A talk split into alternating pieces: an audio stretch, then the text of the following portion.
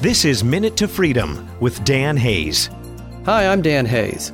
Today, let's talk about loss of identity. Have you ever experienced acting a different way in a group to be able to blend in? It is said that growing up in an alcoholic family, you learn to be a chameleon. You become whatever you think people need you to be in order to fit in and go along with the crowd. I was very good at it, and it took a long time to discover that I was losing myself in the process. I went to a dude ranch once as a guest and played the cowboy part so well that some visitors thought I was one of the horse wranglers who worked at the ranch. By trying to blend in around people, I wasn't being true to myself. By learning how to just be myself and let that be okay, I have been much more relaxed in social settings.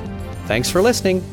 Minute to Freedom with author and speaker Dan Hayes. MinuteToFreedom.com.